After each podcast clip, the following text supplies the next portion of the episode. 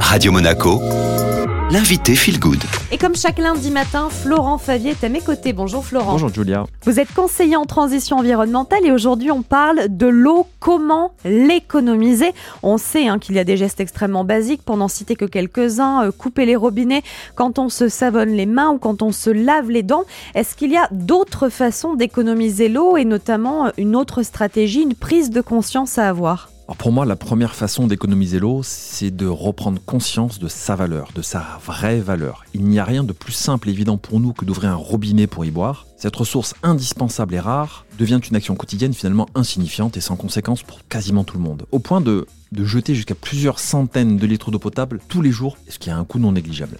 Une fois cette relativité installée, vous aurez plus nettement conscience des multiples gaspillages quotidiens. Concrètement, Florent, quels sont les gestes simples à appliquer au quotidien, les bonnes décisions à prendre pour faire attention à l'eau? Bien sûr, préférez les douches au bain, euh, limiter une de vos douches à 5 minutes, c'est largement suffisant. Il faut couper l'eau quand on se savonne. Enfin, tout ça, c'est des choses relativement euh, mécaniques et euh, simples à, mettre en place et à la portée de tout le monde. Quand vous faites une machine à laver le linge, à laver la vaisselle, il faut les faire remplies. Machine à laver le linge, c'est 30 litres d'eau. Donc si vous la remplissez à moitié, c'est quand même 30 litres d'eau qui partent dans les égouts avec du savon, avec des, des, détergents, etc. Si vous avez des fuites, repérez-les, par exemple en relevant votre compteur le soir. Si dans la nuit vous voyez que ça a changé, c'est qu'il y a une fuite. Un robinet qui fuit, c'est environ 120 litres d'eau gaspillée par jour. Une chasse d'eau, ça peut aller jusqu'à 600 litres. C'est pas négligeable hein, parce qu'en fait, à chaque fois qu'on tire la chasse d'eau, c'est 8 à 10 litres d'eau potable qui euh, s'écoulent.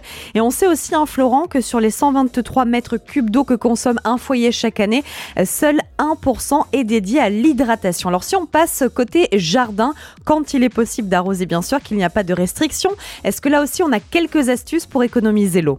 Bah oui, il faut, il faut arroser avec parcimonie un jardin, euh, que ce soit d'ailleurs un jardin ou des pots. Euh, déjà, n'arrosez jamais entre 8h et 20h. En pleine journée, ça n'a pas de sens, surtout l'été, parce que forcément, ça s'évapore. Il est aussi plus bénéfique d'arroser euh, plusieurs fois en petite quantité qu'une seule fois avec beaucoup d'eau. Et puis quand vous avez des jardinières, si vous voyez que de l'eau s'en écoule, c'est que vous avez trop arrosé, donc essayez de, doser un peu mieux la quantité d'eau que vous mettez. Enfin, dans un jardin, pour arroser moins, pensez à faire du paillage, c'est-à-dire à, rajouter euh, des herbes mortes au pied des plantes pour que ça retienne l'humidité. Concrètement, euh, si on suit, si on s'astreint, si on fait attention euh, à l'eau, combien est-ce qu'on peut en économiser? Est-ce que vous avez un chiffre, une estimation à nous donner? C'est difficile à dire. Une famille de 4 personnes en appartement consomme environ 600 litres d'eau par jour, 150 litres par personne, c'est une moyenne française. Mais si on est rigoureux, on peut facilement économiser selon les cas, entre 50 jusqu'à probablement 200 litres par jour. Cela nécessite de l'organisation, de la rigueur, par exemple récupérer de l'eau non souillée quand on rince la salade euh, ou des choses comme ça. On peut arroser avec cette eau-là. À la fin du mois, c'est vrai que la quantité de litres euh, économisés, ça vaut le coup. Il faut s'y pencher, il faut le faire, il faut s'y astreindre. Et puis enfin, Florent, il y a beaucoup d'innovations qui voient le jour pour éviter de gaspiller l'eau.